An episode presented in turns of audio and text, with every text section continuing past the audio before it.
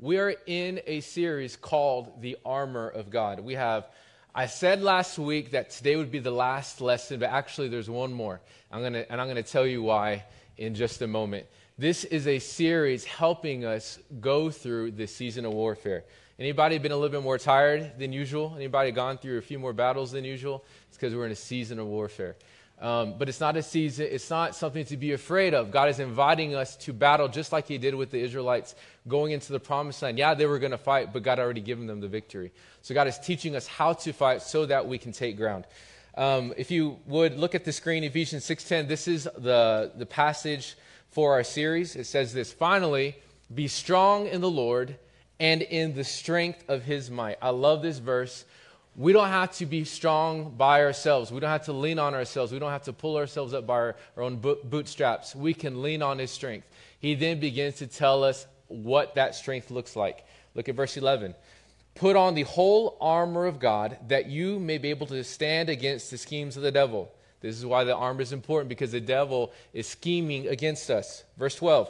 For we do not wrestle against flesh and blood, but against the rulers. He said, We don't, you're not fighting your spouse, you're not fighting your boss, you don't have disagreements with them. You have, uh, you have a battle with the enemy who has gotten a hold of their mind.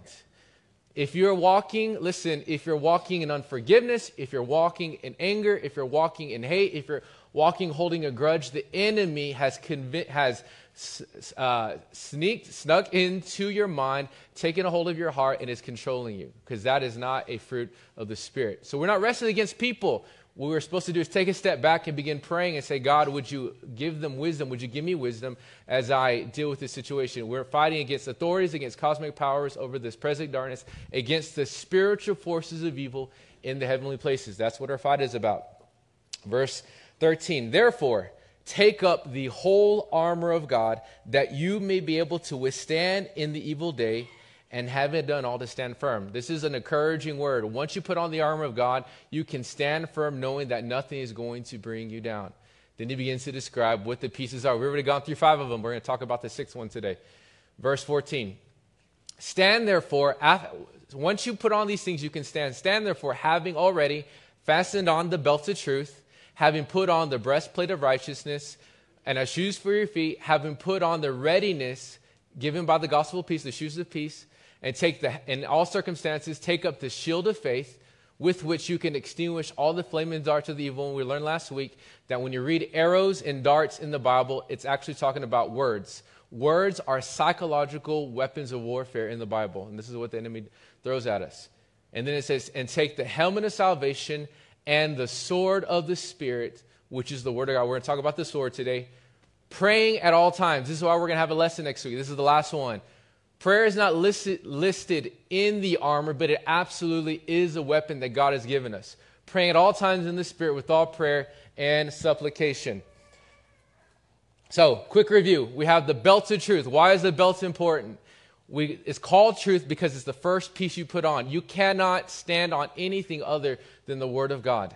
It's why we start. It holds all of the armor together. And, it, and then it talks about the breastplate of righteousness. The righteousness protects our heart so the enemy doesn't have access to it. Then we have the shoes of peace. Why are these, why are, uh, why is, are the shoes called peace? Because every step we take, we can be sure that if God is giving us his peace, we will stand firm and we won't slip. How many of y'all want to have the assurance that when you take a step, you don't have to second guess yourself? That is an amazing uh, tool that God has given us. And then the helmet of salvation, I believe the, that, or the shield of faith. The shield of faith helps us when the enemy is attacking us and trying to convince us that our situation is helpless, that we say, No, my God will supply every need I have. We pick up our shield. The helmet of salvation helps us remember where we're going. We're gonna, this life doesn't end with with a, with a lost job? It end with a death? Eventually, we're going to end up in heaven. So we put on that helmet to protect our mind. And so today we are talking about the sword of the Spirit. Look at Ephesians 6 17 one more time. And take the helmet of salvation and the sword of the Spirit, which is the Word of God. Real quickly, before we pray, the sword of the Spirit is the Word of God. I'm really excited about this message today because I believe that uh, God is going to give us some insight. The first five pieces that we've looked at are defensive, are, are defensive the helmet, the shield, It's for when the enemy is coming after you. But there's going to come a moment in your walk with the Lord where you're going to have to pick up the sword and go on the offensive. And we're going to have to do a little bit more often than we think. But I promise you, this is a weapon that will silence the enemy as he's coming against us. So let's pray and ask the Holy Spirit to speak to our hearts. Father, we thank you for today. God, we say this is about you. This service is about you. It's not about me. It's not about these people. It's not about the graduates, Father. This is about you. We pray that you would be glorified and praised. And Father, we give you permission, and this is really important. If you want the Holy Spirit to speak, you have to give him permission. Just like you, ha- you have to give him permission to come in your heart to, to be saved. Say, Jesus, I give you permission to speak to my heart. I give you permission to move some things around in my mind that are out of place if there's some wrong thinking. Holy Spirit, I give you permission to speak. We love you. In Jesus' name, amen. So, there are moments in our lives where we're going to have to go on the offensive. The Roman sword was called a gladius. Gladius. We get the word gladiator from this word. Y'all seen that movie, Gladiator? You've seen different scenes um, depicting that. They're called gladiators because they wielded a gladius, which was a Roman sword. This sword was known as the sword that conquered the world back this is throughout history it's known as the sword that conquered the world because of how it was crafted and designed interestingly soldiers wouldn't just carry a sword they would also carry a smaller uh, a dagger they would also carry one this is what's interesting they would carry spears but they were one time use spears which means once they threw it it was done so you had to be pretty good at it they had a couple one time use spears and they also had uh, some darts some lead weighted darts but the Apostle Paul doesn't mention any of those things. He only mentions the sword. And the sword was, pro- was shorter than you probably think. When you think of the sealed uh, sword, you think of maybe uh, King Arthur's Excalibur, that long sword or broadsword. The sword is actually only about 18 to 30 inches long. So about, about that long, about, about yay long. 18 to 30 inches, depending, depending who was making it. It was two pounds in weight, which means it was very light but it was also very, very sharp. It was a double edged sword, and the point of the sword was needle sharp. It could pierce through armor. Very short sword, but very sharp, the, uh, both sides and the, and the point. It was designed small, listen, for a reason, because it was perfect for hand to hand combat. It was used for when the enemy would come in your face quicker before you could before you could bring up your shield, before you realize what happened, the enemy would come at you. And so the sword had to be small enough so if he was right in your space, you could pull it out and use it against him. And it was very effective because the enemy uh, wouldn't see the sword because it was so small. So when he came up to you and you took it out and stabbed him or, or, or came, came against him, he wouldn't understand where that weapon came from. You see how that worked? It was made short for a reason, very sharp, so that it was perfect for hand to hand combat. It caught the enemy off guard. Listen, God has given us pieces of armor to help us when the enemy attacks. Right? He's given us the shield. They had, they had arrows, darts. He's given us a helmet. He's given us these things to help us. But when the enemy is in your face, you're going to have to pick up something that is strong enough to come against him. You're going to have to pick up the sword of the Spirit. It's not going to be enough just to lean on defensive pieces. You're going to have to pick up the sword of the Spirit and say, Get off of me, devil. Get out of my space. Get out of my mind. You have no power. Listen, when fear. When fear arises in your mind, you begin to quote the verse, Psalm 56 3. When I am afraid, I put my trust in you. In God, whose word I praise, uh, I, in this I take hope. What can flesh do to me? I shall not be afraid. This is what, this is what happens when fear comes. When fear, has anyone been overwhelmed by fear, overwhelmed by anxiety, overwhelmed by whatever? This is where you have to take up the sword and, and pick and begin to yield it You ever been anxious? Do not be anxious about anything, Philippians 4 6. But in everything, by prayer and supplication with thanksgiving, let your requests be made known to God, and the peace of God, which surpasses all understanding, will guard your hearts and your minds in Christ Jesus. Have thoughts of, I'm not going to have enough. I'm not, I don't know if this paycheck is going to cover everything. I don't know if I'm going to get paid this week. I don't know if I'm going to have a job. You ever feel worried or anxious about if you're going to have enough? Philippians 4:19, and my God will supply every need of yours according to his riches and glory in Christ Jesus. I'm telling you, when the enemy comes into your space, you're going to have to need a weapon that you're going to be able to pull out and use quickly to come against it and say, "Get off of me, devil. You have no authority in my mind. You have no authority in my life. I know what the word says, and I will put these thoughts to rest." There are moments in our lives where we're going to feel overwhelmed. The shield is not going to help.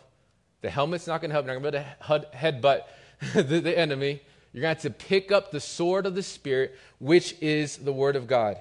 Listen to this. We pick up the sword of the Spirit and begin to cut down every evil thought that would try to overwhelm us. This is what the sword is for.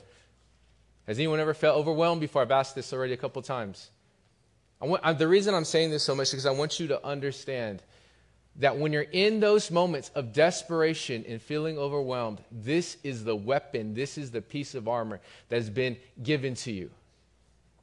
I've never dealt, I don't think I've ever dealt with um, uh, like anxiety, like long term anxiety. I know many people in here have, but there have been moments where I, where I have felt anxious. There have been moments where I felt like if I don't get some relief in the next few moments, I don't know, I might lose my mind. Anybody been there? I think all of us have. We've been through situations. It was in those moments where the Lord said, Go to my word. What verses do you have memorized that deal with this situation? I began to quote the word. I would, what I was doing, I was picking up the sword and directly coming against the darts of the enemy. Because the enemy, he is patient and he is precise. He knows exactly how to attack he knows exactly when to attack you. And so, yes, the other pieces of armor are really important, but there are going to be moments where you have to learn to pick up the sword. And listen, you cannot pick up the sword unless you know the Word of God. I'm going to say this at the end, but the Bible is a little bit more important than you realize. He is very interested in making you think, well, I don't understand it, so I'm not going to read it. Well, I don't have the time, I, am going to just pray. He would love for you to leave your sword at home because if you do, you have no power over these anxious thoughts. No power. It doesn't matter what you say, it doesn't matter how much meditation you do, or it doesn't matter what you do. You have no power. The enemy will overwhelm you. The sword is the only thing that has the power to overcome him. Now, in Ephesians 6, it says that the helmet of salvation is the sword of the, is, I mean, the sword of the Spirit is the word of God. In the New Testament, there are three, uh, three definitions or three Greek words that describe word of God. So when you read word of God in the New Testament, um, it's translated from three different Greek words, which means there are three meanings for Word of God. So I want to go through those really quickly. The first one is the Greek word graphe. Graphe. It is the words on the page. When so, when you when, if you were able to read, read Greek, you would read the Word of God. You'd read graphe in some places. In certain instances, the Word of God means the words on the page, the ink, the paper, the literal book. And so it'd be like saying, okay, my Bible, if I had my Bible with me, which is in my office, I could pick it up and say, this is the graphe. It is the literal pages, it's the ink on the page, it's the leather binding, it's, that is the Word of God. The second definition for Word of God uh, in the Greek is logos. That is the message of the graphe in John 1 verse 1 it says in the beginning was the word and the word was with God and the word was God. Anybody know that verse? In the beginning was the word. That is the word when you see when in beginning was the word that is the Greek word logos. This is a this is interesting. I don't have time to go into this. But it says Jesus is the message of the book. I love this. So many people try to create a formula to try to come to God. Well, you have to go to church. You have to be baptized. You have to do, yes, all those things are true. But Jesus said, I am the way. I am the truth. I am the incarnation of the word. If you will come to me, I will show you how you are to live, how you are to walk, how you are to be saved. So that's the second Greek word. The third Greek word is rhema. And this word means the utterance of God, the spoken word of God. Rhema means um, when you read this word, it, it means the action of God speaking. It is the words coming out of God's mouth when God actively speaks. So we have the graphe, which is the literal book. We have the logos, which is um, the message of the word, what's in the in the graphe, what's in the book, and then you have the rhema, the word of God. It is the action of God speaking his word. And God is still speaking. Do you know the word of God is active and alive?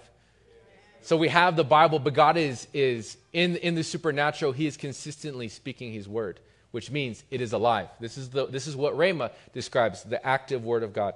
So I want to ask you a question. In Genesis 1 verse 1 when God said, "Let there be light," what happened? Light came into existence when he said, Let the dry land appear, let the land be separated from the waters. What happened? That's what happened, right? God's word, that was the Rhema word. God spoke out of his mouth, and the matter had to obey him. Now, we don't know what that looks like. We have Genesis 1 that kind of gives a description of what that is. But when God spoke, things changed. Look at Hebrews 3, 11, verse 3.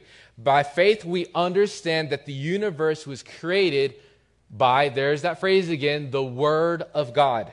So that what is seen, what we see with our eyes right now, was not made of, out of things that are visible.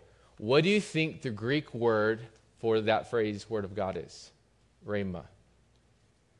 It is God speaking. By faith, God spoke, or we understand, but God spoke out of his mouth and the world was created. This is really important. If you can if you hear this, you understand the power of the sword of the spirit. When we use the sword of the spirit, we access the authority and power that God used to create the world.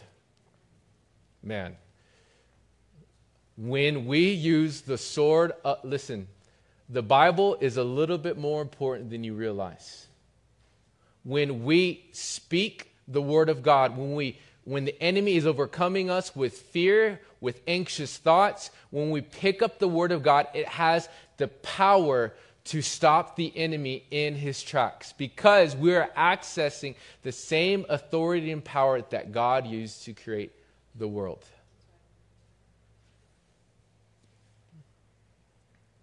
Anybody struggle with depression? Anybody bound to fear? I know a lot of us are, because I, I know I've been in certain instances. The Word of God has the power to break the chains off of you. I'm, I'm totally convinced of this. Because in the moments in my life where I've felt like doing the wrong thing, going the wrong direction, the Word of God comes and rescues me and gives me the power to stop every lie that the enemy puts in my mind when we pick up the Word of God, the sword of the Spirit, it gives us the power to overcome everything we think. Hebrews 4, verse 12 says, For the Word of God is living and active, sharper than any two edged sword, sword of the Spirit, piercing to the division of soul and of spirit, of joints and of marrow, and discerning the thoughts and intentions of the heart. You ever wonder, was that thought that just went through my head God or was it me? Was that thought that just went through my head? Was it the devil or was it God or was it somebody else? Was it what my, what my, my friend said, what my spouse said? Whose thoughts are these? The Word of God has the power to separate them so that you understand where the thoughts are coming from. I wish I had my Bible with me. I don't, so I'll use this. The devil is very interested in this, your word sitting on your coffee table, sitting on your nightstand. He's very interested in you just skipping over it every day. Because if you skip over it, you have no power when the enemy comes against you. Because the devil, over, how many times does he try to overwhelm us throughout the day? When you have the word, when you are studying, when you're reading, when you have memorized it, he cannot overcome you. Yes, he will attack you. The devil, uh, God doesn't, uh, God doesn't promise that he won't attack us. He promises that we can have the victory over him. What is relationship with the Bible? Several years ago, I've shared this story before, but several years ago, I had to make a decision. I'd been living for the Lord for a, for a long time. I may even have already started pastoring Kingdom. But I was struggling in, in my walk with the Lord as it pertained to reading the Word, as it pertained to get up in the morning and praying. And I had to make a decision. Was I going to get serious about learning to yield my sword, serious about putting on the armor, or was I going to continue down this life, this, this walk with, my, with the Lord that was, was good but wasn't as effective as it could be? And so I began, to, I began to walk with the Lord this way. I said, when I, when I, I would say, when I get up in the morning, the first thing I'm going to do is I'm going to pray. And if I don't pray, if I don't read, it doesn't matter what I do the rest of the day, it's a failed day. I had to get to that point in my mind, and it wasn't easy because I was already doing a lot of things, but I had to get to this point where I said, it doesn't matter what else I do today, if I don't have an encounter with the Lord, then everything else is for naught. Once I begin to do that, I begin to get victory over different areas of my life. I begin to read more, I begin to pray more, I begin to experience God more, I begin to experience His provision in different areas of my life. The other day, actually last week, um, anybody use the YouVersion and they keep track of how many times you read if you have like a streak going, right? Anybody familiar with that? Well, last week I broke my, my streak broke. And I was like, oh my, and I already had like several months, you know, of reading every day and I was like, man, I, I was feeling down. Like that's that's a horrible feeling to see like so many days in a row, and then your streak just ends. And I was I was really down. I was a busy day, um, and no excuse, but I just it was just a busier day than normal. So I opened up my Bible the next day, and the verse of the day was was this: "There is therefore now no condemnation for those who are in Christ Jesus."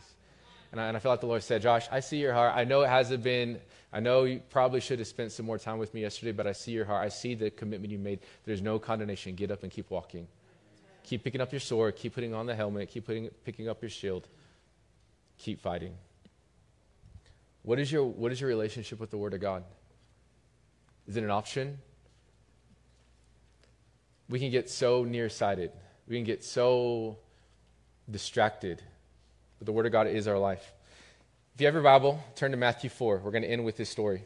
Matthew 4, verse 1. This is the story of the temptation of Jesus, the testing of Jesus. If you have your Bible, I want you to turn there. If you have your phone and then you have your Bible app on there, I want you to turn there. Because we're going to get in the habit of picking up our Bible every day. To be honest, I don't, I don't read my Bible. Uh, I, I, don't, I have several uh, book Bibles, but I read my Bible extensively on here. This is where I read it. So, this is a great. Our cell phones um, are amazing tools. They can be very useful or they can be very destructive. I, guarantee, I, I really ask you if you don't have your Bible app, a Bible app on your phone, please download it and put it on there. Matthew 4, verse 1. This story illustrates the power of the sword of the Spirit. It doesn't, this, you're not going to see the phrase sword of the Spirit in this, in, um, in this story, but it's definitely there. As I was studying, I realized that this interaction between Jesus is, is an interaction between Jesus and Satan, the lover of our soul and the enemy of our soul. Would you agree with that? That Jesus is the lover of our soul and the devil the enemy? As I thought about it, I could think of only one other conversation between God and the devil, and that was in, in Job. This is the only like detailed conversation between God and Satan. So I think this conversation is pretty important, right? I, I, this is the reason I'm saying this is because we're gonna we're going to see um, why the sword is important and why Jesus God allowed this these because I'm sure Jesus and and de- the devil have had conversations all throughout history, right? But there was a reason why this specific conversation made it into the Bible. Just a little context Jesus, in the previous chapter, had just been baptized and he had heard the Father's voice. What did he hear? This is my beloved Son with whom I'm well pleased. Okay, verse 1, Matthew 4, verse 1. Then Jesus was led up by the Spirit. Then, uh, look at the first word, then. Then what? Then after he was baptized and after he heard the Father's voice, then Jesus was led up by the Spirit into the wilderness to be tempted by the devil. So essentially, Jesus didn't get saved. He, he showed us what it meant to follow, to follow the Father, to be baptized, to give your life for Him. He didn't, he didn't need to be saved, but He gave us that example. But He showed us a pattern. He got saved, didn't get saved, but He went through those steps to model it for us. Then He was led up by the Spirit into the wilderness to be tempted by the devil. Has anyone ever given your life to the Lord and then the next week you start seeing some trials? Start seeing some trouble. If I was Jesus, I would probably have been like, what are you doing, Father? Why are you leading me into the wilderness to be tempted by the devil?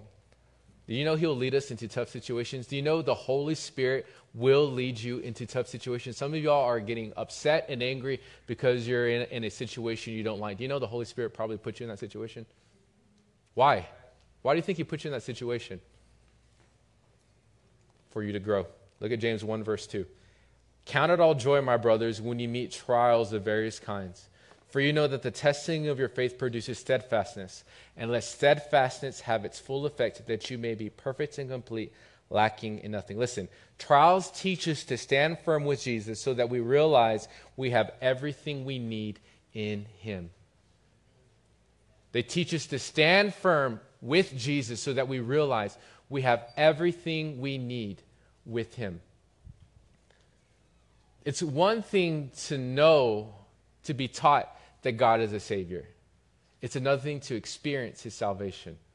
It's one thing to know the right thing to do, it's another thing to do the right thing.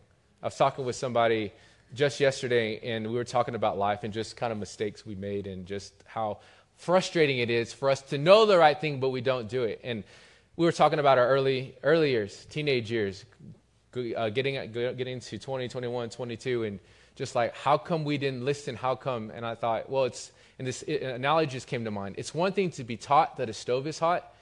It's one thing to be told it's hot, it's hot. It's another thing to put your hand on it and get burned and realize, oh, it's actually hot, and to believe it's hot. Can I encourage you? Don't wait to go through the painful experiences of life for you to believe what the word says. Don't go through these things. A lot of time, I heard Pastor Robert say one time that people say, um, experience is the best teacher. It's not the worst teacher, it's the cruelest teacher. The Word of God is the best teacher. Listening to wisdom is the best teacher. Don't wait to go through these things till we, till we learn.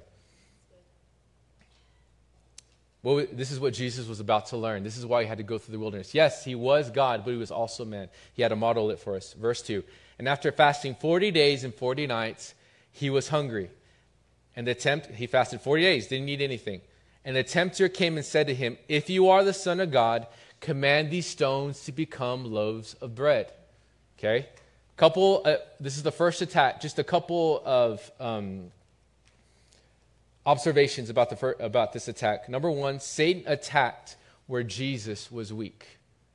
He attacked where he was weak. Jesus was hungry, and so Satan comes along and says, Hey, since you haven't eaten in 40 days, there's some big stones. I bet you those would make good sized pieces of bread. Why don't you turn those into food so you'll eat it?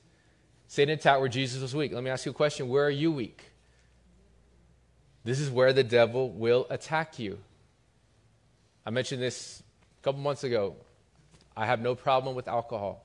I've never, I've never really drank a whole lot. The devil will not attack me there. He will not try to get me to go to a bar. It won't do him any good. But he'll get me in other areas. He'll get me to not rest. It's very hard for me to stop and, and just rest. He'll get me in other places. He knows where we're weak. This is where he'll attack. And, but we're going to see that God had a solution for him. Uh, the second observation Satan tried to make Jesus doubt what the Father had told him. Look at verse 3 again. If you are the Son of God, this is so good. What did, we didn't read it, but in the previous chapter, he heard a voice from heaven that said, This is my Son, with whom I'm well pleased. This is, this is just like the devil. Has anyone been in prayer, or you read the word, or you got some revelation, and you were excited and you were encouraged, and then the devil came the next day or the next week and said, Did God really say that? Did God? I, I think you just made it up in your head. No, God wouldn't say that. Who, who are you that he would say that to? Anybody? Am I the only one? This is, this is one of the tactics of the enemy. He will try to get you to doubt what you have heard. Look at Jesus' response, verse 4. But he answered, It is written, Man shall not live by bread alone, but by, but by every word that comes from the mouth of God. Jesus uses the sword of the Spirit and he quotes Deuteronomy 8, verse 3. I'm going to look at it right here. Deuteronomy 8, verse 3. This, is what, this is, wasn't just words that Jesus said, he was quoting some verses he knew in his mind. And he, uh, Deuteronomy 8, verse 3 says this And he humbled you and let you hunger and fed you with manna, which you did not know, nor did your fathers know, that he might make you know that man does not live by bread alone, but man lives by every word that comes from the mouth of the Lord.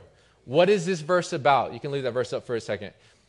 This verse was describing the Israelites' journey from Egypt to the promised land. They were in the wilderness. And because they didn't obey the first time, they had to go around for 40 years. He said, It was in the, pro- it, listen, it was in the wilderness that God had to train the Israelites to not rely on their own ability to give themselves bread or to give them water, to give them anything. He was trying to condition them to lean on Him before they got into the promised land. This is really important because how many times do we pray for things to happen in our life? God, would you give me a better job? God, would you give me children? God, would you give me this? Would you give me that? And we believe that when we get those things, those things are going to meet our needs. God was trying to teach the Israelites in the wilderness look, you don't live by bread alone. The, he said, in the promised land, there's going to be milk and honey and all these amazing fruits. But man doesn't live by those things. He lives by every word that comes from the mouth of the Lord. Jesus knew this story and he recognized he too was in a similar situation. He was getting ready to go into full time ministry and, and he had to realize that he didn't have to perform the ministry on his own strength, in his own might. He says, I don't live, I don't need bread to do this ministry. I don't need whatever you think I need. I live on the word of God, by every word that comes from God's mouth. I truly believe that Satan wanted Jesus to lean on his own strength to start his ministry. I'm going to say that again. I believe that the devil truly tried to get Jesus to lean on his own strength from the beginning because he knew, Satan knew something about ministry. It's very heavy. It's very, it's, it is very heavy. It's, it's tiring. It's a burden. And that's something I've had to learn along the way. I love Kingdom Church. I love each of you. I love teaching. I love leading. I love these things. But so a couple years back, I had to say, you know what, Lord, I actually got to a point. I went on vacation uh, the year after we started, and I went away and I said, I don't care if the church has burnt down when I come back. I need to go on this trip because I'm so tired. And the Lord said, Now you're finally getting it. This isn't yours. You're not the owner, I'm the owner. You're just the leader. Yeah, and the leader is very important, but I this is my business. This is my church. This is my body. I'll take care of it. This is what even though the devil was coming against him, the Father was using this to teach Jesus. You don't lean on your own strength. You lean on me. Jesus recalled this word to his mind and was able to defeat the enemy. Now look at verse 5. This is the second attack. Then the devil took him to the holy city and set him on the pinnacle of the temple and said to him, if you are the Son of God, throw yourself down. For it is written, listen to this Satan picks up the sword. We're going to read the verses in a second. Picks up the sword and tries to use it against Jesus. He said, If you're the Son of God, throw yourself down, for it is written, He will command His angels concerning you. This is, these are verses in Psalms. We're going to read in a second. He will command His angels concerning you. And on their hands they will bear you up, lest you strike your foot against a stone. He quotes Psalm 91, verses 11 through 12. You have to realize, you have to understand that the devil knows the Bible too. Why is that important? Because he will take verses out of context to make you do something that is not in God's will. This is a silly example, but I remember when I was a kid, I was like 14 or 15, and um, this kid said he was he needed he needed some help. He he said one time I he said that's uh, he said Philippians um, was it 4:13 I can do all things through Christ who gives me strength. I know that verse. He said that's my favorite verse, and he said um, it's my it's so much so my favorite verse that one time I jumped off of my roof thinking I could fly. I can do all things through Christ who strengthens me. I remember thinking even as a kid I was like okay that is out of context big time. that's not what the word is saying. But this is what the devil will do. I'm speaking in, in my situation, um, being single, there's a verse that says, It's not good for man to be alone. Do you know if I was talking to somebody or dating somebody and I wasn't trying to do God's will, that the, the devil could come along, speak that verse into my mind, and say, Hey, it's good for you to not be alone. Just go ahead and marry her, go ahead and date her, or do whatever. That's my situation. What's your situation? The devil knows the word of God and he wants to deceive you so that you will do something that is not in God's will. And we've done it. All of us have been guilty of that. So, so, so Jesus have listened? He said, Hey, if you're the Son of God, because the Bible says that if he will command his angels concerning you, and all their hands they will bear you up, lest you strike your foot against a stone. Well, let's look at the original verse Psalm 91, verse 11. It says this For he will command his angels concerning you, look, to guard you in all your ways. Verse 12. On their hands they will bear you up, lest you strike a foot, strike your foot against a stone. Go back to verse 11. Satan quoted the entire two verses except for one line. For he will command his angels concerning you to guard you in all your ways. Listen, it is true. This was a verse talking about Jesus, that the Father would help Jesus in his journey, in his ministry, but it wasn't so that Jesus could do whatever he wanted. It was to do so that he could guard his ways, to do what he was created to do, what he was called to do to come to earth, and that is to go to the cross. Listen to this Jesus understood something. Jesus wasn't sent to show off his power, he was sent to show us how to rely on the Father's strength. Leave that up for a second. The devil was trying, this is what this is what this temptation was about. He was saying, Hey, if you're the Son of God, show it off. Show everybody. Surely, if, and he was in Jerusalem, it says he was in the holy city of Jerusalem. He was at the top of the temple. He said, if you jump off and they see you, not, and they see angels come out of heaven and rescue you, you don't think they're going to believe you? Just do it.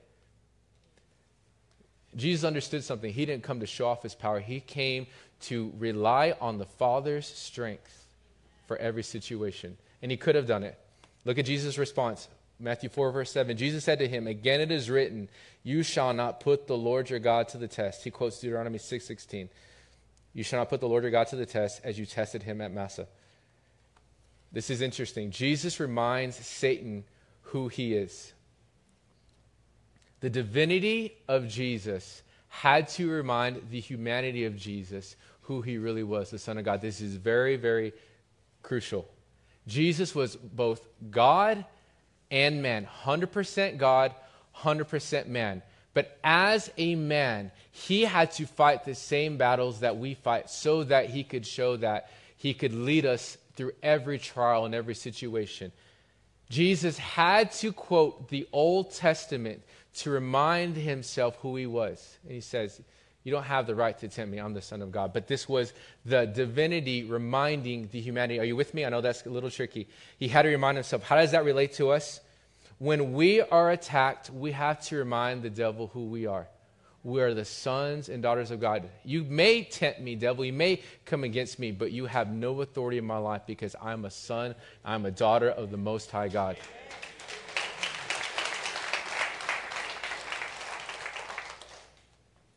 You shall not tempt the Lord your God. We don't have to use our own strength. That's the amazing thing about that revelation. You're not a son of whatever your last name is. You don't have to prove yourself. You are a son of God. And this is what Jesus said I don't have to prove myself to anyone. I know who I am, and I know his strength in my life is more than enough. Those are the first two temptations. But I really believe, the scripture doesn't say this, but reading it and studying, I really believe this. I believe that the first two temptations were trying to condition Jesus for this final one. This is what the devil was really after. The first two are simple in that Satan was trying to get Jesus to rely on his own strength and not the Father's provision, on his own power and not the Father's strength. But the last temptation had to do with the very reason Satan got kicked out of heaven. We're going to read it. Look at it, Matthew 4, verse 8. Again, this is the last time the devil took him to a very high mountain and showed him all the kingdoms of the world and their glory. And he said to him, Jesus, all these I will give you if you will fall down and worship me. This is the reason Satan got kicked out of heaven because he was the worship leader of heaven and there was a moment in history, we don't know, or not history, but a moment in eternity where the devil was leading worship and the, the hosts were singing, and he said, I'm going to receive the praise for myself. That very moment he was kicked out of heaven because it was his job to, to reflect it back to Jesus, reflect it, reflect it back to the Father. The devil wanted to be worshiped. He, he was probably the most beautiful angel that has ever been created, and he thought, I'm worthy of worship. So this is what he was after. All these I will give you if you will fall down and worship me. Now, is Satan delusional? What do you mean? Doesn't everything belong to God? Satan is promising Jesus the world, literally. And he's saying, but doesn't God own everything? Isn't he the owner? Well, last week we learned because we live in a fallen world, sin entered the world. Because sin, we sin, we now live in a fallen world, which means a savior needed to come along and to rescue us. Before you were children of God, you were children of the devil. Before you were sons of God, you were sons of the devil. This is what the word says. We, and how many of y'all know people who act, still act like it? Have acted like this, still act like it, right? It's supposed to be a little funny. Okay. Jesus had to come to redeem us. What was Satan trying to do? Satan was trying to bait Jesus to take a shortcut.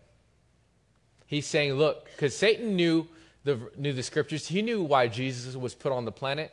He knew he was put on there to go to the cross to die for the sins of mankind. He said, Jesus, if you will just bow down this one time, I'll give you these people. I'll give you the world so you don't have to go to the cross. Remember, Jesus was 100% God, but he was also 100% man. How tempted do you think that was? If you knew your journey, if you knew what the end of your life was going to look like and you were going to be put on a cross after healing countless people, saving countless people. But you know what the, the truth is? That was a lie. Satan is a lie, and, and Satan is pretty, he's pretty stupid because Jesus also knew the scripture, and he knew that Satan was, has been a liar since the beginning. Even if Satan wanted to give Jesus the world, he couldn't because only a perfect sacrifice could redeem us, could satisfy the wrath of God. This is so interesting, and I realized this last night as I was studying. In the final temptation, listen carefully, Satan flipped the script. What was the first tempta- temptation? Jesus, if you're the Son of God, turn these loaves into bread. This is what Satan was saying. Hey, you have the power to feed yourself. You have the power to take care of yourself. Just turn that rock into bread. Jesus said, Man does not live by bread alone. The second temptation Hey, Jesus, you're, you're the Son of God. Don't you know who you are? Why don't you just throw yourself off? Everybody will be amazed. They'll start following you. Why don't you flex your power? Why don't you show off? Why don't you walk in your own strength? Again, trying to bait Jesus to, to exercise his power. Jesus said, You shall not tempt the Lord your God.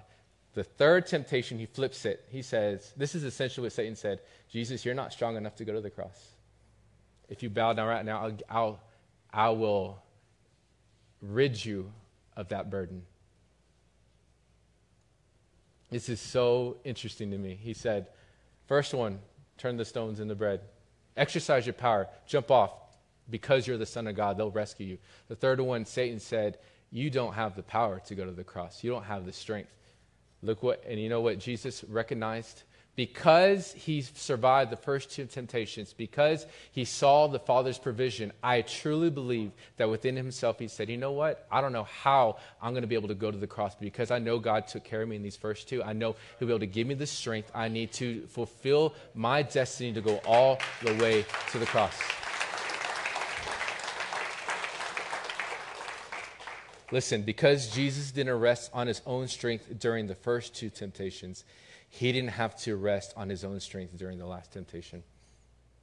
And it was very tempting. James 1, verse 2, it says, Count it all joy, my brothers, when you meet trials of various kinds, for you know that the testing of your faith produces steadfastness. And let steadfastness have its full effect, that you may be perfect and complete, lacking in nothing. I believe it was the first true trials that created this steadfastness in Jesus for the last one. Listen,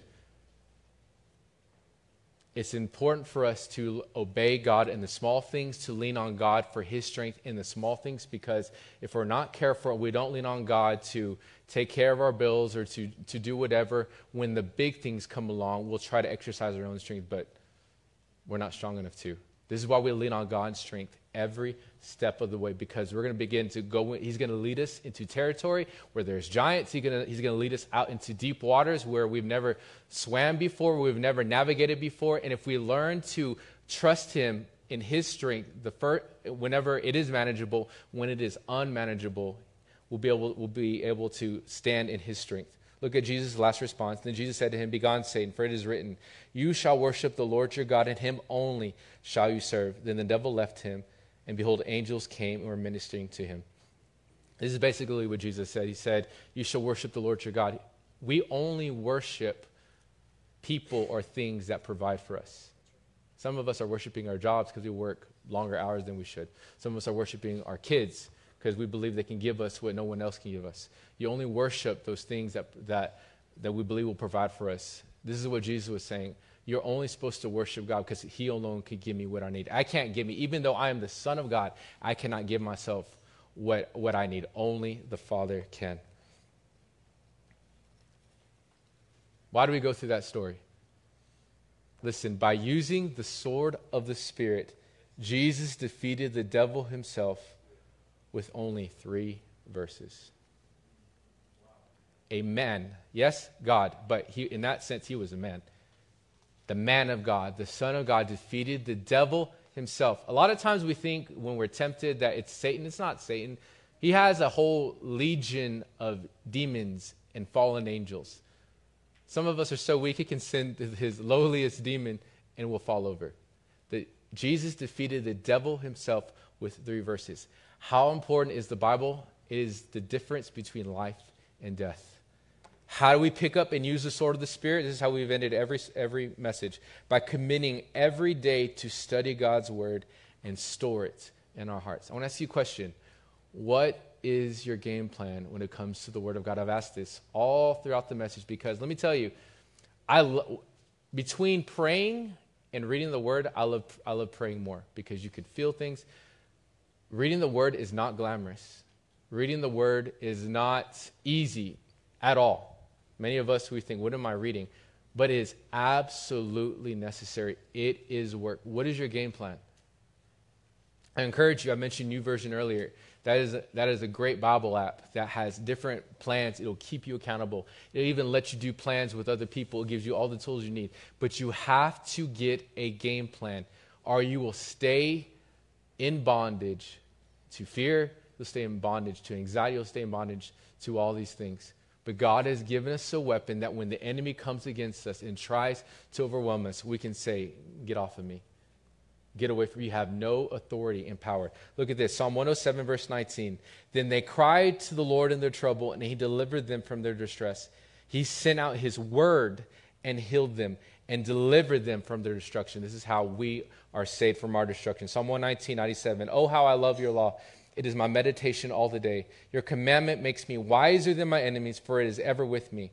Verse 104 Through your precepts, through your word, I get understanding. Therefore, I hate every false way. Your word is a lamp to my feet and a light to my path. And this is one of my favorite verses 165 Great peace have those who love your law, your word. Nothing can make them stumble. Do you want to be able to go through life without falling into fear, falling into anxiety? value the word.